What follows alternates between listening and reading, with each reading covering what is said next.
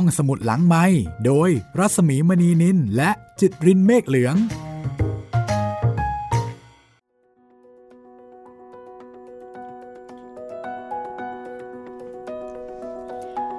สวัสดีค่ะได้เวลากลับมาเจอกันอีกครั้งที่นี่ห้องสมุดหลังใหม่สวัสดีคุณจิตรินสวัสดีครับพี่หมี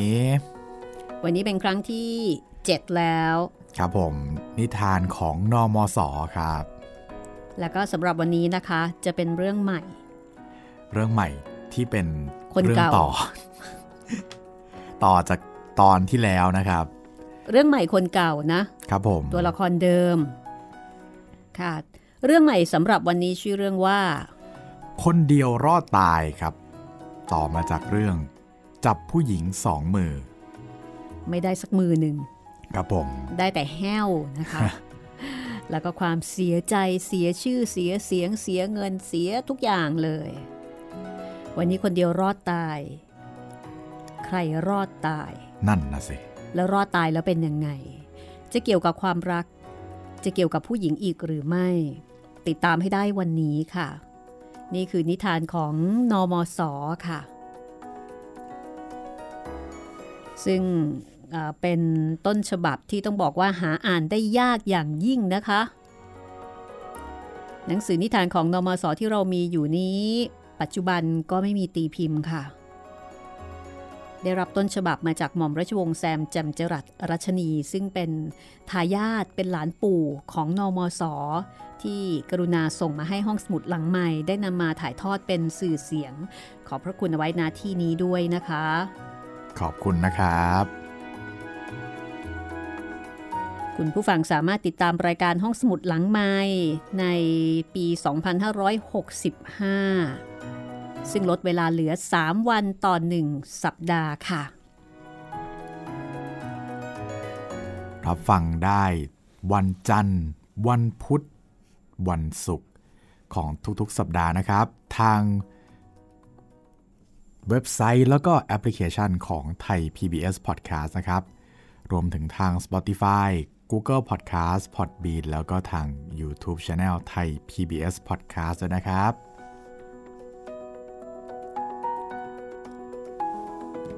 เอาละค่ะถ้าพร้อมแล้วเราไปติดตามกันเลยชีวิตของชายหนุ่มคนนี้ ไม่อยากจะเห็นใจ แม้ว่าจะฟังดูน่าเห็นใจนะคะหาเรื่องจริงๆเลยคนเดียวรอดตายค่ะไปกันเลยค่ะ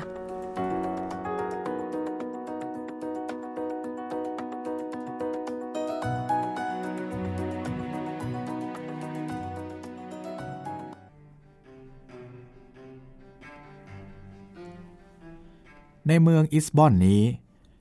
ข้าพเจ้าได้เคยไปอยู่มาหลายครั้งแล้วแต่เมื่อยังเด็กๆอยู่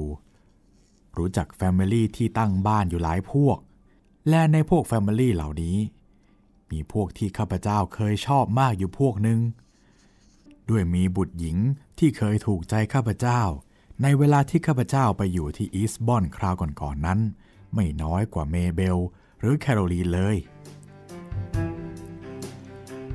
เมื่อข้าพเจ้าลงไปอิสบอนคราวนี้ก็เป็นธรรมดาที่ข้าพเจ้าจะต้องระลึกถึงหญิงคนนี้ก่อนคนอื่นๆหมดและเมื่อข้าพเจ้าถามอาสะพ้ายว่าแฟมิลี่นั้นยังอยู่หรือก็ได้รับคำตอบว่าคืนวันนั้นแฟมิลี่นั้นทั้งพวกจะมาดินเนอร์ที่บ้านอาข้าพเจ้าและคงจะมาถึงในอีกครึ่งชั่วโมงนั้นถึงเวลาอากับข้าพเจ้าจะไปผลัดเครื่องแต่งตัวแล้ว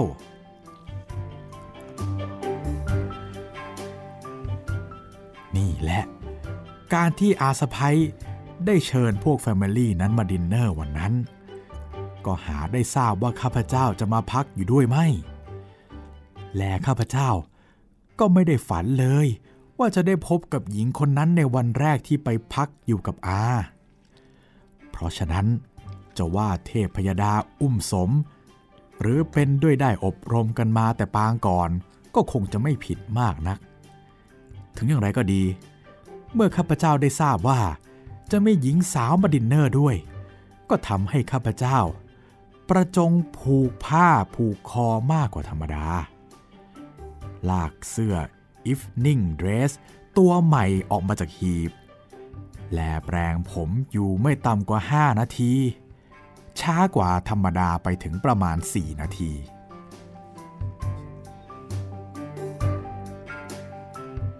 ครอบครัวที่กล่าวถึงนี้ชื่อเคนเนลอีพ่อเป็นหมอความแม่เป็นพวกผู้ดีมีตระกูลบุตรสาวอายุประมาณยี่สิบปีชื่อเบลล่าซึ่งแปลว่านางงามเบลล่าเป็นคนรูปร่างสันทัดคิ้วเหมือนกงสอนคอเหมือนคอเนื้อแขนเหมือนงวงช้างตามความคิดของชายหนุ่มแล้วเบลล่างามไม่มีที่ติและเมื่อพบกันใหม่คราวนี้ก็ดูเหมือนว่าเบลล่าจะงามกว่าแคโรลีนหรือว่าเมเบลหลายเท่าเห็นจะเป็นเพราะว่าเขากำลังผิดหวังจากผู้หญิงทั้งสองคนคือแคโรลีนแล้วก็เมเบลดังนั้นเมื่อมีโอกาสมาเจอกับเบลล่าอีกครั้งหนึ่งชายหนุ่มก็รู้สึกตื่นเต้นเมื่อเขาอาแล้วก็อาสะพ้ายในฐานะเจ้าของบ้านแต่งตัวกันเสร็จเรียบร้อยแล้วทั้งหมดก็ลงมาคอยอยู่ในห้องรับแขกไม่ช้านักครอบครัวเคนเนลก็เดินทางมาถึงนั่นคือพ่อแม่บุตรชายสองคนกับเบลล่าซึ่งก็คือลูกสาวคนสุดท้องลูกชายคนโตของครอบครัวนี้ชื่อว่ายอนเป็นนายทหารอยู่ในกองที่ตั้งที่อิสบอนในเวลานั้นส่วนลูกชายคนเล็กชื่อแฟรงค์เป็นหมอความหรือว่าทนายความตามบิดาในเวลานั้นได้สอบไล่ได้เสร็จแล้วแล้วก็มาทำงานอยู่กับพ่อกับยอนผู้ที่เป็นพี่ชายคนโต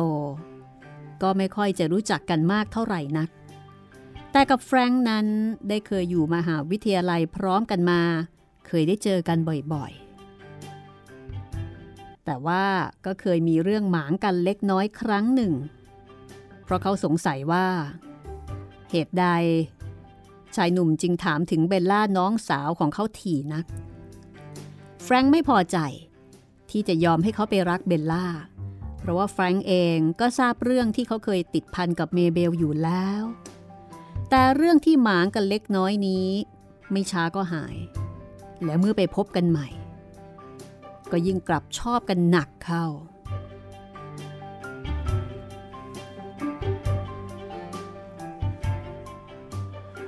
ส่วนเบลล่าบุตรสาวนั้นข้าพเจ้าไม่ได้เห็นมานานดูช่างสวยเสียแท้ๆเป็นอย่างที่อังกฤษเรียกว่าสวยเหมือนความฝันหรือจะชมโฉมอย่างในเรื่องประโลมโลกว่างามทรงงามองค์อรชรงามดังอัปสรในราศีงามคมงามขำงามทีงามสิ้นไม่มีราคินก็เกือบจะได้ว่าที่แท้จะชมว่ากระไรให้มากกว่างามสิ้นไม่มีราคินเป็นเห็นจะไม่ได้เป็นแน่พวกเคนเนลไม่ทราบว่าจะได้พบข้าพเจ้าและแสดงความยินดียิ่งนักที่ข้าพเจ้ามาพักอยู่ใกล้ๆนั้นใครๆก็ดีอยู่แต่เบลล่านั้นดูชาๆไปแต่ก่อนก็ชอบพอกับข้าพเจ้าดีอยู่ทำไมจึงมาประหลาดไปดังนี้ข้าพเจ้าได้ทราบทีหลังว่าเป็นด้วยได้ทราบเรื่องของข้าพเจ้าเข้าเพราะแฟรงค์พี่ชายไปทราบมาแล้วก็อดเล่าไม่ได้ถ้าข้าพเจ้าทราบแต่วันแรกพบว่าแฟรงค์ไปปากบอลดังนั้นแล้วก็แทบจะอโหสิ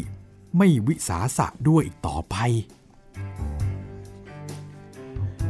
ดินเนอร์วันนั้น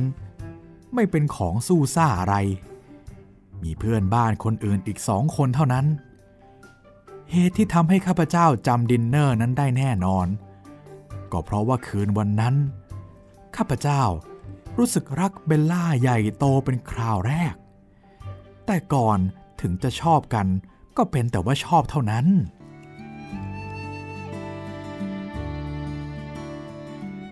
ตั้งแต่วันนั้นมาเขาก็หาโอกาสไปพบปะพูดจากับเบลล่าได้บ่อยๆเพราะว่าเขาชอบกับแฟรงค์พี่ชายของเบลล่าคนที่สองและที่จริงแฟรงค์ก็มีส่วนช่วยเขาด้วยไม่น้อยเมื่อตอนแรกๆเบลล่าก็ทำเฉยๆกับเขาดังที่ได้กล่าวมาแล้วแต่ด้วยความที่มีนิสัยต้องกันเคยชอบพอกันมาตั้งแต่เล็กๆถึงจะมีเหตุให้ห่างเหินกันออกไปได้แต่เมื่อมาใกล้กันเข้าก็กลับไม่เกลียดกันและที่เบลล่าทำห่างกับเขานั้นก็เป็นเพราะว่าเบลล่าเป็นคนฉลาดทราบอยู่ว่าเขาได้เคยทำความชั่วความผิดพลาดมาจึงไม่ควรที่เบลล่าจะมาวิสาสะด้วยแต่ถึงกระนั้นถ้าพูดจาสนิทชิดชอบกันเข้าแล้วเบลล่าก็คงจะอดชอบเขาอย่างเดิมไม่ได้เพราะฉะนั้นแม้ว่าเบลล่าจะตั้งต้นทำท่าปั้นปึ่งไว้เผื่อให้เขารู้สึกคร้ามไม่กล้าเข้าใกล้เธอจะได้เป็นอันไม่ต้องชอบพอกับเขาอย่างเดิมแต่ถ้าเขาไม่คร้ามความปึ่งของเบลล่าแล้วก็คงจะต้องมาคอยดูทีหลังว่าจะทำท่าอย่างไรต่อไปในใจคงนึกว่าจะไม่ชอบกับเขาไว้เสมอด้วยประเดี๋ยวรักขึ้นแล้วจะเสียทีได้แต่ถึงอย่างไรก็ดีชายหนุ่มก็ไม่ได้สนใจอะไรกับความปั้นปึ่งเย็นชาของเบลล่าเลยเขามีแฟรงค์เป็นโล่อยู่เขาก็อาศัยแฟรงค์เข้าไปพบพูดคุยกับเบลล่าอยู่เสมอจนลงท้ายก็ได้ชอบพอเป็นเพื่อนกันอย่างเดิมเพียงแต่ว่ายังไม่ได้กล้ากล่าวกับเบลล่าถึงความรักเท่านั้นต่อเมื่อเขาทราบเรื่องผู้ชายคนอื่นแล้วจึงรีบไปกราบไหว้วิงวอนเบลล่าขอให้เบลล่ายอมแต่งงานกับเขาดังเรื่องที่เขาจะได้เล่าต่อไปนี้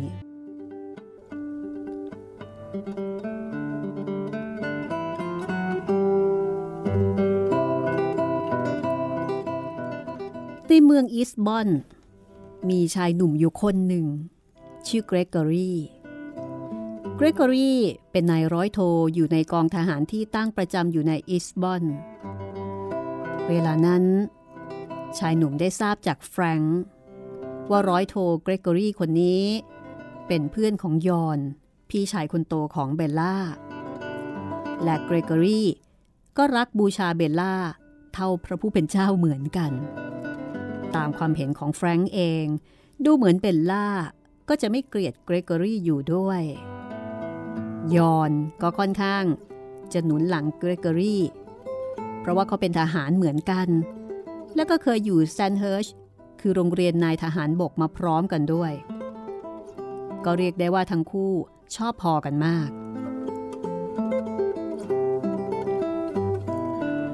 เมื่อข้าพเจ้าได้ยินดังนี้ก็เป็นที่ไม่พอใจอย่างเอกเพราะถ้าฟังตามแฟรงค์ว่าแล้วเกเกอรี่ก็มีท่าทีจะชักชวนให้เบลล่ารับเขาเป็นผัวมากเหมือนกันจะมากกว่าข้าพเจ้าเสียอีกเพราะว่าข้าพเจ้าเคยทำเสียมาครั้งหนึ่งและเมื่อข้าพเจ้าพูดแสดงความรักกับเบลล่าขึ้นแล้วไหนเลยเขาจะลืมความเก่าซึ่งมีน้ำหนักคานความไม่เสียของข้าพเจ้าอยู่ถึงอย่างไรก็ดีข้าพเจ้าต้องคอยดูทีก่อนเพราะแม้ข้าพเจ้าจะไม่พอใจในการที่เบลล่าอาจตกเป็นภริยาผู้อื่นเสียก็ดีการที่ข้าพเจ้าจะรีบร้อนแต่งงานนั้นยังจะเป็นการเป็นไปโดยสะดวกไม่ได้เพราะข้าพเจ้าก็เพิ่งทำให้ท่านบิดาขัดเคืองมาใหม่ๆที่ไหนจะยินยอมให้ข้าพเจ้าแต่งงานในเกือบทันทีเพราะท่านเองก็ไม่รู้จักเบลล่าและพวกกันเนลเลย และถึงอาข้าพเจ้าจะกล่าวความดีงามของพวกเขาไปให้ฟังเท่าใดก็หาเหมือนท่านรู้จักเองไหม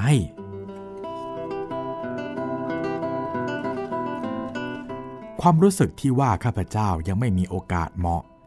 ทำให้ข้าพเจ้าไม่สบายใจและการที่ว่า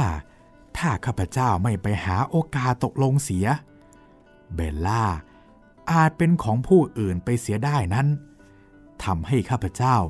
เดือดร้อนในใจมากขึ้น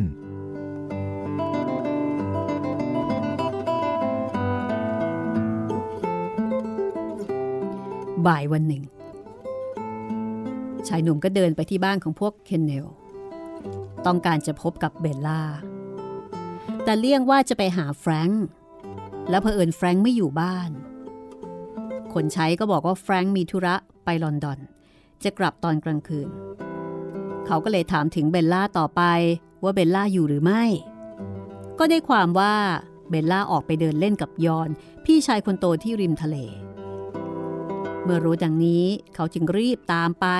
แล้วก็พบเบลล่านั่งคุยอยู่กับชายหนุ่มคนหนึ่งซึ่งเขายังไม่เคยรู้จักและยอน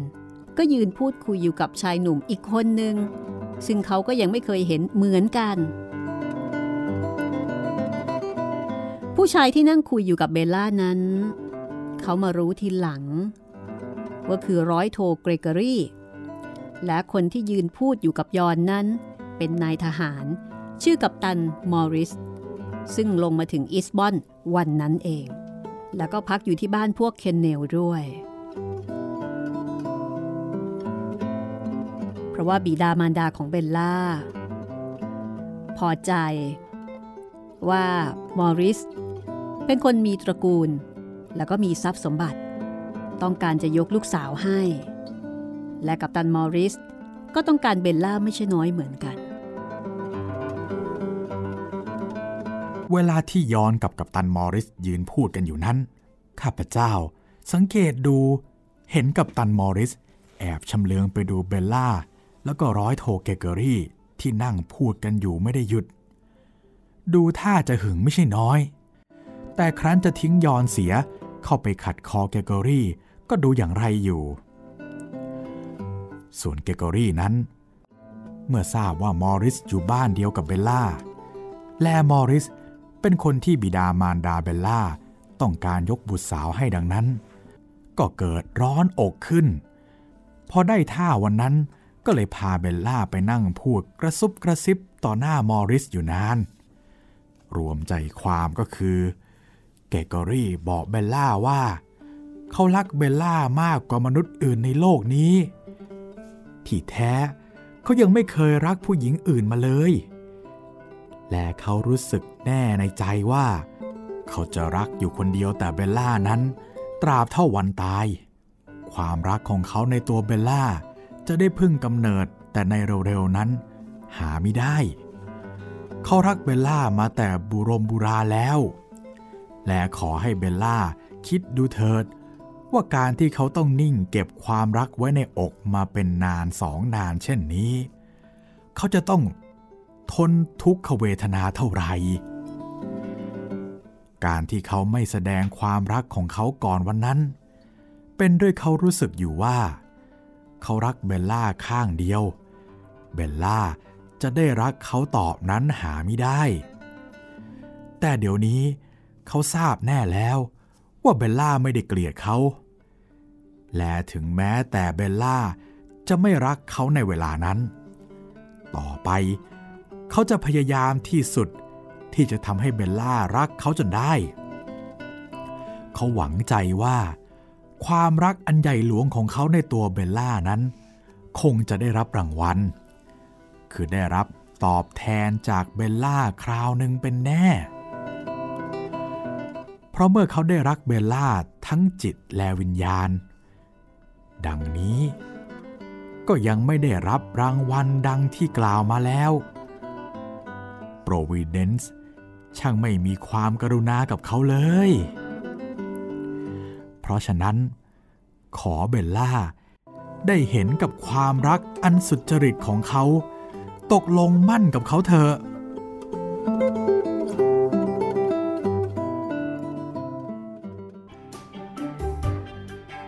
เบลล่าตอบว่าการที่เกรเกอรี่มาขอให้เธอแต่งงานเป็นภรรยานั้นเธอเองก็รู้สึกเป็นเกียรติยศอย่างยิ่งในเรื่องของเกรเกอรี่นั้นเบลล่าบอกว่าเธอก็ไม่ได้เกลียดเกรเกอรี่เรื่องนี้เธอยอมรับว่าเป็นความจริงแต่การที่เธอไม่เกลียดเกรเกอรี่ก็ไม่จำเป็นที่จะทำให้เธอต้องแต่งงานกับเกรเกอรี่และเธอก็เกรงว่าเธอจะรับเกียรติยศที่เกรเกอรี่มายกให้ครั้งนี้ไม่ได้แต่อย่างไรเธอก็ขอขอบใจเกรเกอรี่เป็นอันมากในการที่มายกยอว่ารักเธออย่างโน้นรักเธออย่างนี้เกรเกอรี่ก็เลยถามกลับว่าการที่เบลล่าไม่ยอมรับรักเขาจะให้เขาเป็นอันสิ้นหวังว่าเขาจะมีความสุขได้ในชาตินี้แล้วหรือเบลล่ายังไม่ทันจะตอบว่าอะไรก็พอดียอนกับมอริสเดินเข้ามาขัดจังหวะซะก่อนเป็นอันว่าเบลล่ากับเกรเกอรี่ก็เลยต้องหยุดบทสนทนาแล้วก็มาคุยกับยอนแล้วก็มอริสในเรื่องอื่นๆต่อไปทีนี้การที่ยอนกับมอริสมาขวางไม่ให้เบลล่าตอบคำถามสุดท้ายของเกรเกอรี่นั้นก็ทำให้เกรเกอรี่ยังไม่หมดหวังในตัวเบลล่าเพราะถึงเบลล่าจะไม่รับเขาก็จริงแต่เสียงที่พูดก็ยังไม่ถึงกับตัดรอนลงไปเสียทีเดียวและถ้าเบลล่าไปตรึกตรองเรื่องที่เขาชักชวนให้มาแต่งงานกันแล้วบางทีเบลล่าอาจจะกลับเห็นดีได้กระมัง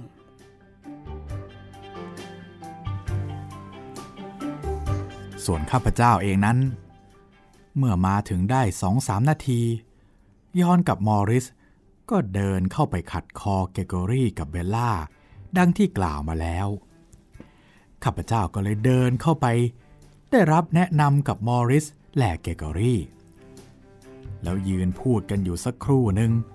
เกเกอรี่ลากลับบ้านเบลล่ายอนมอริสกับข้าพเจ้าก็กลับเหมือนกัน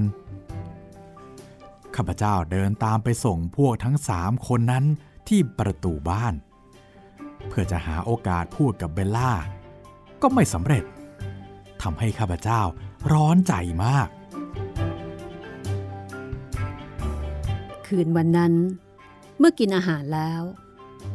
เขาก็ออกไปนั่งอยู่ในสวนคนเดียวนั่งคิดตรึกตรองถึงเรื่องเบลล่าและเขาก็ทราบแน่ว่าเวลาที่เกรเกอรี่ไปนั่งพูดซุบซิบอยู่ด้วยนั้นเกรเกอรี่คงแสดงความรักแล้วก็เชิญเบลล่าให้แต่งงานกับเขาเป็นแน่และการที่เบลล่าจะตกลงด้วยนั้น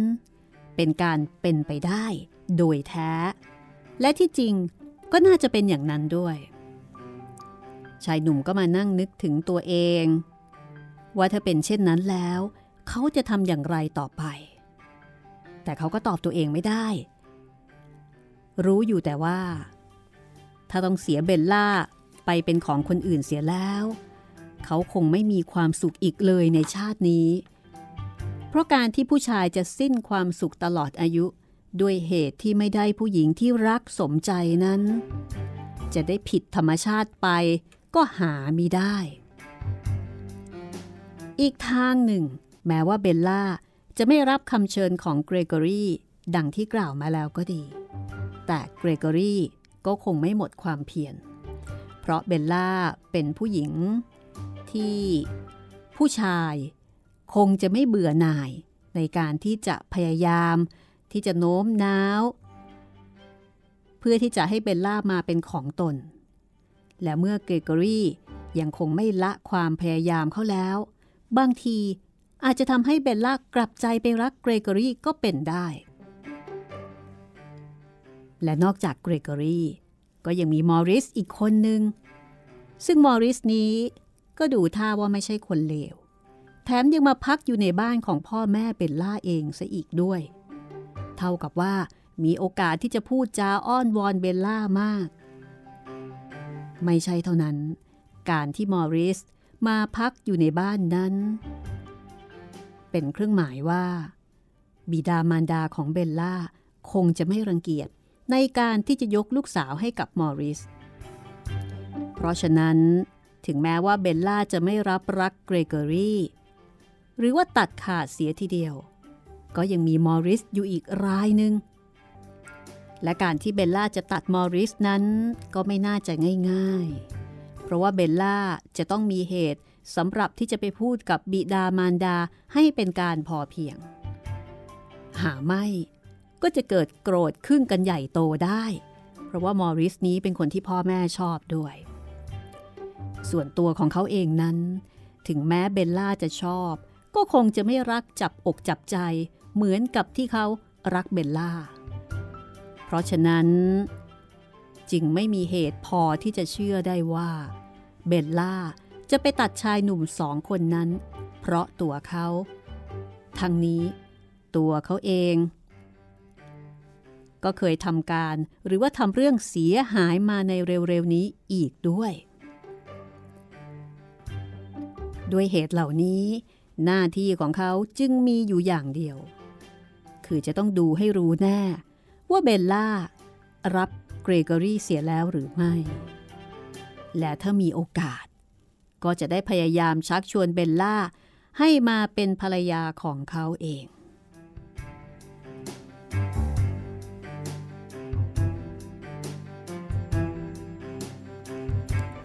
การที่ข้าพเจ้าตรึกตรองถึงเหตุทั้งหลายที่ข้าพเจ้าเห็นยังเป็นการขัดข้องอยู่ในเวลาที่ข้าพเจ้ามีหัวเต็มไปด้วยความรักและความร้อนใจเช่นนี้เป็นการเป็นไปไม่ได้และในเวลานั้นถ้าจะแต่งงานกับเบลล่าแล้วถึงจะถูกจากพระนารายณ์มาตัดคอก็คงแต่งอยู่นั่นเองไม่ยอมเว้นเป็นแน่เมื่อได้ตกลงในใจว่าจะต้องไปสืบสวนให้รู้แน่ดังที่กล่าวมาแล้วข้าพเจ้าชักนาฬิกาออกดูเห็นเป็นเวลาดึกเสียแล้วจะรีบไปบ้านพวกเคนเนลในเวลานั้นก็เป็นการไม่ควรแต่ครั้นจะไปนอนก็ทราบแน่ว่านอนไม่หลับเพราะใจข้าพเจ้าอยู่ไม่นิ่งจะสะกดตัวไว้ที่ไหนได้ข้าพเจ้าก็ขึ้นไปหยิบหมวกและเสื้อคลุมชั้นนอกมาใส่แล้วก็ออกเดินไปทางบ้านของพวกเคนเนลเห็นว่าไฟยังสว่างอยู่ก็เข้าใจได้ว่าคงจะมีดินเนอร์หรืออะไรอย่างหนึ่งจะทะลึ่งเข้าไปก็ไม่ชอบข้าพเจ้าเดินผ่านประตูหน้าบ้านไปเห็นแฟรงค์ออกมายืนสูบบุหรี่อยู่คนเดียวข้าพเจ้าก็หยุดพูดด้วยว่ามีอะไรกันหรูหราได้รับตอบว่ามีดินเนอร์เก้าสิบคนในเรือนร้อนเต็มทีแฟรงค์จึงออกมายืนตากลมสักครู่หนึ่งจะกลับเข้าไปข้าพเจ้าต้องการจะทราบเรื่องเบลล่าจึงถามอ้อมค้อมต่อไปว่าใครมาบ้างอดใจรอเอาไว้ติดตามต่อช่วงหน้านะคะว่ามีใครมาบ้างกับเรื่องคนเดียวรอดตายค่ะนิทานของนมส.พักสักครู่เดี๋ยวกลับมาค่ะ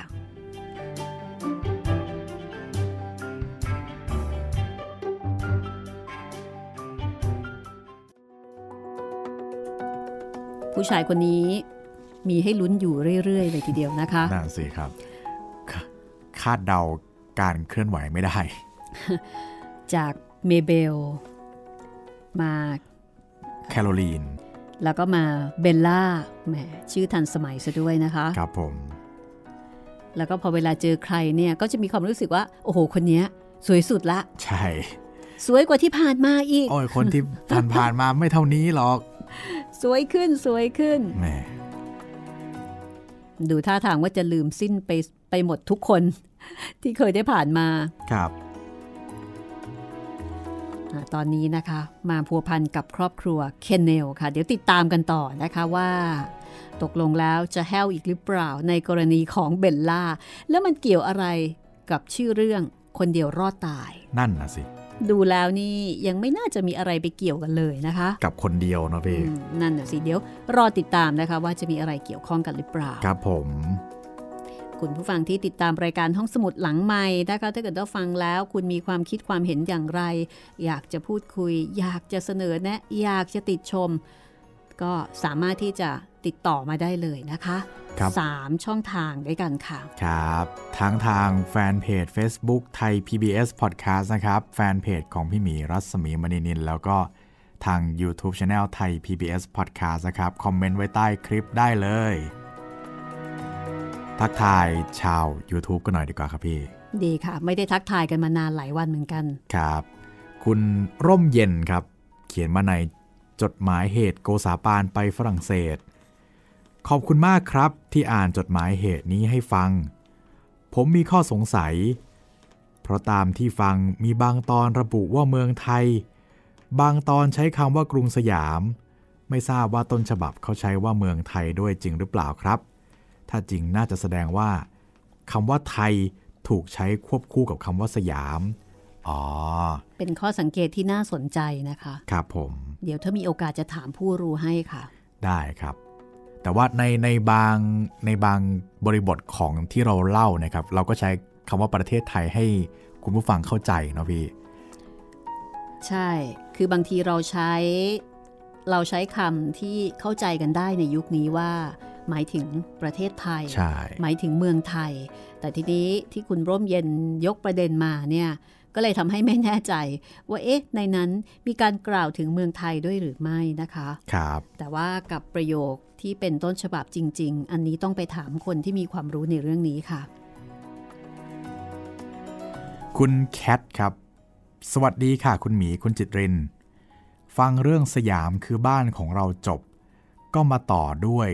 เบ้งเฮกผู้ถูกกลืนทั้งเป็นเลยชอบการอ่านของคุณหมีมากๆเลยค่ะขอบคุณนะคะขอบคุณนะครับคุณวันวันยีฟังตอนทำการบ้านเพลินมากเลยค่ะสนุกมากค่ะโอ้โหขอบคุณนะครับอยู่ชั้นอะไรคะเนี่ย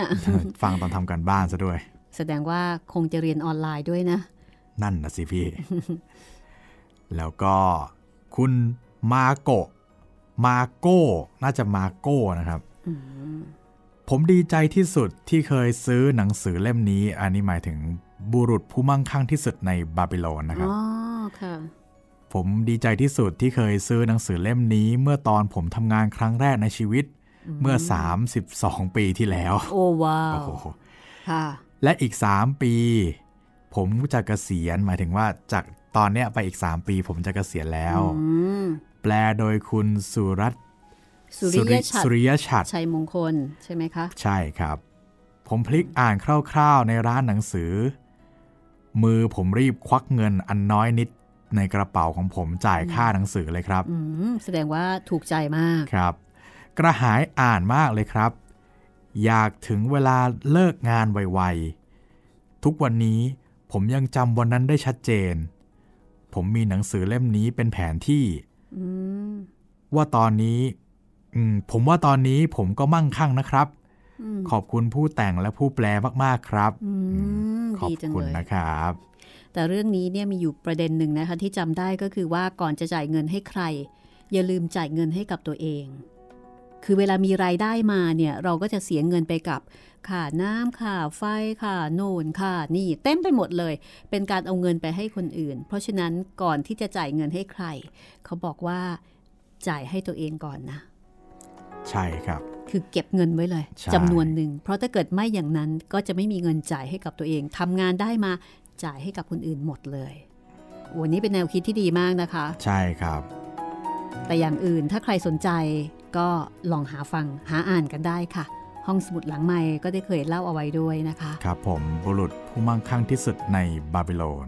ยังคงใช้ได้อยู่เสมอค่ะกับหลักการการเก็บเงินเก็บทองในเรื่องนี้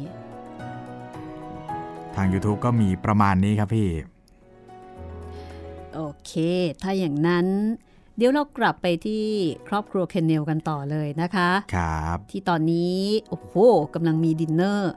เก้าสิบคนเก้าสิบคนนี่ไม่รู้เก้าถึงสิบคนหรือว่าเก้าสิบคนนะพี่เออนั่นสินะใช่ๆๆ เก้าสิบ คนนี่เยอะมากเลยนะเก้าสิบคนนี่น่าจะโอ้โหเลี้ยงทั้งหมู่บ้านเอออ่ะงั้นเดี๋ยวลองกลับไปติดตามกันนะคะว่าจะมีอะไรเกิดขึ้นอีกหลังจากนี้นะคะ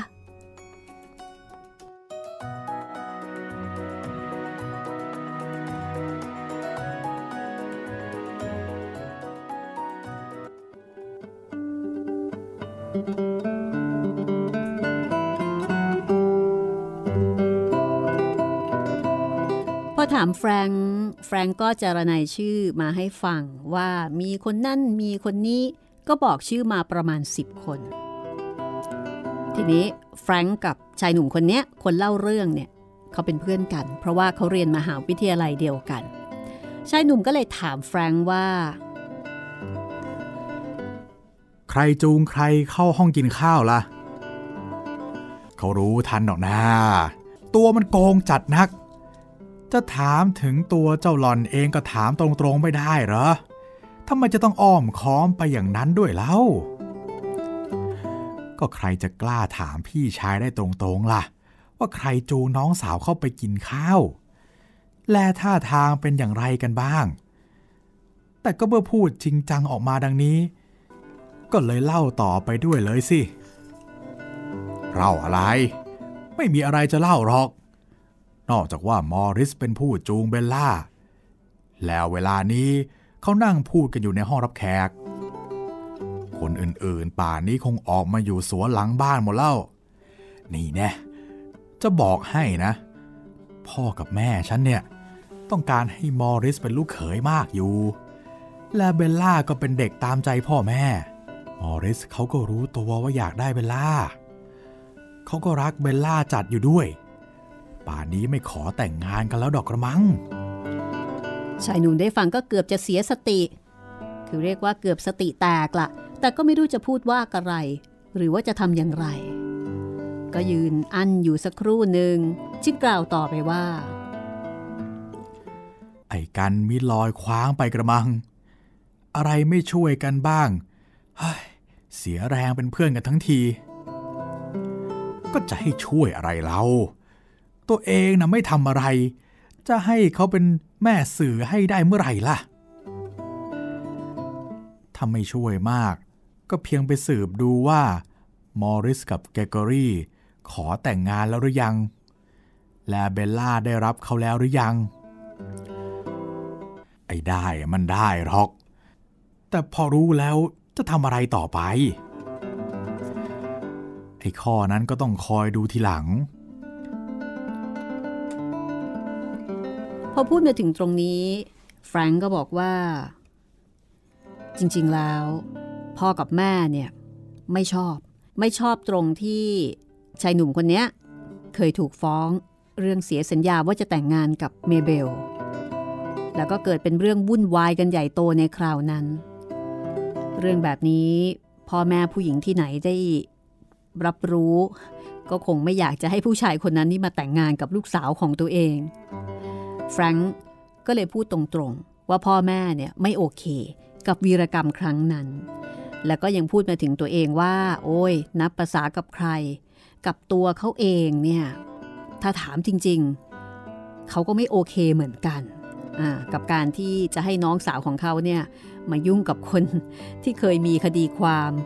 เกี่ยวกับเรื่องของการแต่งงงแต่งงานกันมาในอดีต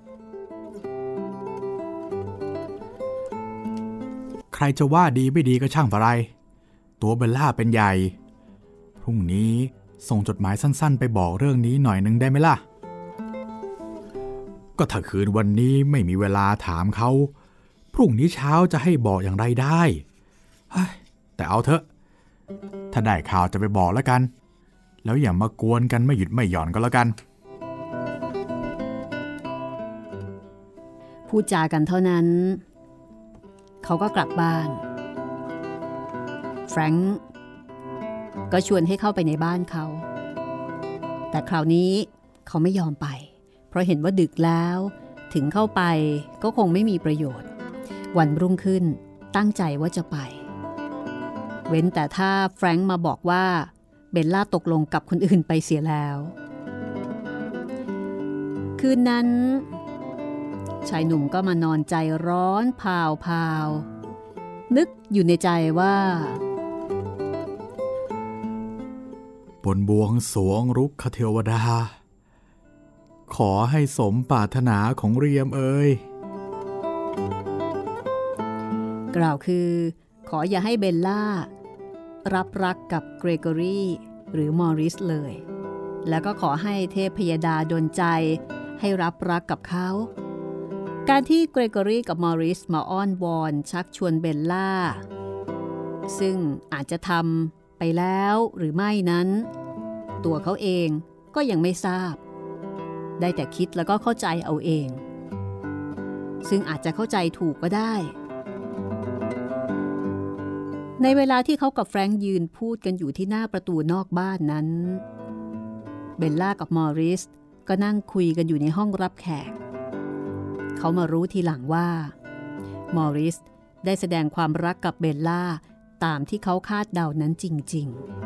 ๆมอริสบอกว่าการที่เขาลงมาอีสบอนคราวนี้คือตั้งใจจะมาบอกกับเบลล่าว่าเขารักเบลล่ามากเท่าไหร่แล้วก็รักเบลล่ามานานแค่ไหนขอให้เบลล่าได้นับถือความรักของเขาอย่างสูงแล้วก็ขอให้เบลล่ายินยอมที่จะแต่งงานกับเขาเถิดส่วนตัวเขานั้นเบลล่าก็รู้อยู่แล้วว่าเขามีชาติตระกูลอย่างไรแล้วก็มีเงินทองพอที่จะให้ความสุขกับเบลล่าได้เป็นแน่อันนี้คือกรณีของมอริสซึ่งเบลล่าตอบว่าที่ว่าอย่างนั้นก็ชอบใจแล้วแต่ฉันยังไม่มีความพอใจที่จะรับปากแต่งงานกับมอริสนี่ถ้าอย่างนั้นจะให้ฉันคอยไปจนกว่าหล่อนจะตกลงในใจเหรอเรื่องที่ท่านจะคอยหรือไม่คอยนั้นฉันก็บังคับท่านไม่ได้ท่านจะคอยก็ตามไม่คอยก็ตามแต่ถ้าจะคอยฉันก็ต้องบอกเสียก่อนว่าฉันไม่ได้สัญญาที่จะตกลงเป็นภรรยาของท่านเพราะเหตุที่ท่านคอยนั้นเองฉันมีเหตุพอที่จะเชื่อได้แล้วว่าบิดามารดาของหล่อนก็ไม่รังเกียจที่จะให้หล่อนแต่งงานกับฉันและการที่บิดามารดาของหล่อนไม่รังเกียจจะไม่นำให้หล่อนรับเป็นภรรยาฉันเหรอตรงนั้นท่านเข้าใจผิดแท้ทีเดียวการที่บิดามารดาของฉันจะรังเกียจหรือไม่นั้นไม่เป็นข้อสำคัญอันใดเลยแต่ถึงแม้ว่าบิดามารดาฉันจะไม่รังเกียจตัวของฉันก็เป็นใหญ่ไม่ใช่หรอถ้าอย่างนั้นหล่อนไม่ชอบฉันเหรอฉันไม่ได้ว่าฉันไม่ชอบถ้าอย่างนั้นฉันก็ต้องเข้าใจว่าหล่อนชอบฉันและก็เมื่อหล่อนชอบฉันแล้วเหตุไรจึงไม่รับแต่งงานกับฉันเล่าคำว่าชอบกับคำว่ารักนั้นมันไม่ใช่คำเดียวกันนะถ้าหล่อนไม่รักฉันในเวลานี้ฉันต้องขอหวังใจว่าต่อไปหล่อนจะรักฉัน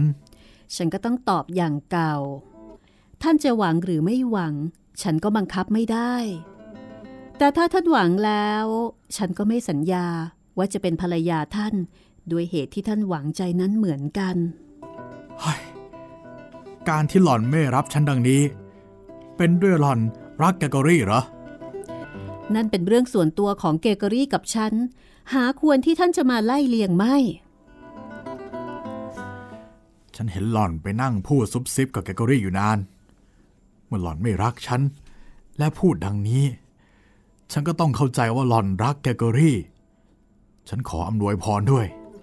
อำนวยพรเรื่องอะไรหรือเรื่องที่หล่อนมั่นกับเกรโกรี่นะสิฉันไม่ได้บอกกับท่านว่าฉันมั่นกับเกรโกรี่อ๋อเราทำท่าจะทะเลาะกันมานานละลงท้ายมาเลิกทุ่มเถียงกันเสียทีจะดีกว่านะขอหล่อนได้กรุณากับความรู้สึกของฉันที่ได้รักและเดือดร้อนมารับมั่นกับฉันเสียเถอะฉันยังรับไม่ได้ทำไมล่ะฉันยังไม่บอกเอาเป็นว่ายังไม่รักท่านพอก็แล้วกันและนี่ก็คือบทสนทนาของเบลล่ากับมอริส เราก็คงจะจบกันเอาไว้แค่นี้ก่อนนะคะคราวนี้นี่มันหลายคนมากกว่าคราวที่แล้วอีกนะครับพี่อย่างน้อยๆผู้ชายก็สามละเรียกว่าเป็นอะไรนะพหุภาคีพหุภาคีไม่ใช่ทวิภาคีมีมอริสมีเกรเกอรี่อ่าฮะแล้วก็มีเนี่ยคนเนี้ยค่ะพระเอกของเราเนี่ยพระเอกของเราอ่าแต่เบลล่าเธอก็แบบเธอไม่รับรักใครแต่เธอก็ไม่ถึงขั้นตัดรอนซะทีเดียวใช่ยังให้ความหวังนะพูดง่ายๆไม่รับรักแต่ไม่ตัดจบครับก็ไม่ได้เกลียดแต่ก็ยังไม่ได้รักทั้งมอริสและเกรเกอรี่ก็แหมไม่รู้จะว่าอย่างไรเพราะฉะนั้นก็ติดตามกันต่อตอนหน้านะคะครับว่าพระเอกของเราจะมีโอกาสที่จะได้ชนะใจเบลล่าหรือเปล่าในเนื้อค่ะคนนี้ก็ใหม่โอคนนั้นก็ใหม่โอและจะโอกับใครล่ะนี้เบลล่านั่นนะสิและที่สำคัญนะคะมันจะเป็นคนเดียวรอดตายได้ตรงไหนอ่ะใครจะรอดนะอ่ายังไม่เห็นมีอะไรที่จะเกี่ยวกับความตายเลยแม้แต่น้อยนะครับติดตามได้ค่ะนิทานของนมส.เรื่องคนเดียวรอดตายในตอนหน้าได้รู้แน่นอนนะคะว่าทำไมถึงชื่อเรื่องคนเดียวรอดตายและได้รู้แน่นอนว่าระหว่างสามคนนี้พระเอกของเรามอริสแล้วก็เกรเกอรี่ตกลงแล้วใครจะเข้าวินนะคะได้เข้าวินมาอยู่ในใจของเบลล่าที่ไม่ใช่เบลล่าลานีนะคะ วันนี้หมดเวลาแล้วค่ะของห้องสมุดหลังไมค์กับเรื่องสนุกสนุกย้อนยุคนิทานของนมส.พบกันใหม่ครั้งต่อไปสวัสดีค่ะสวัสดีครับ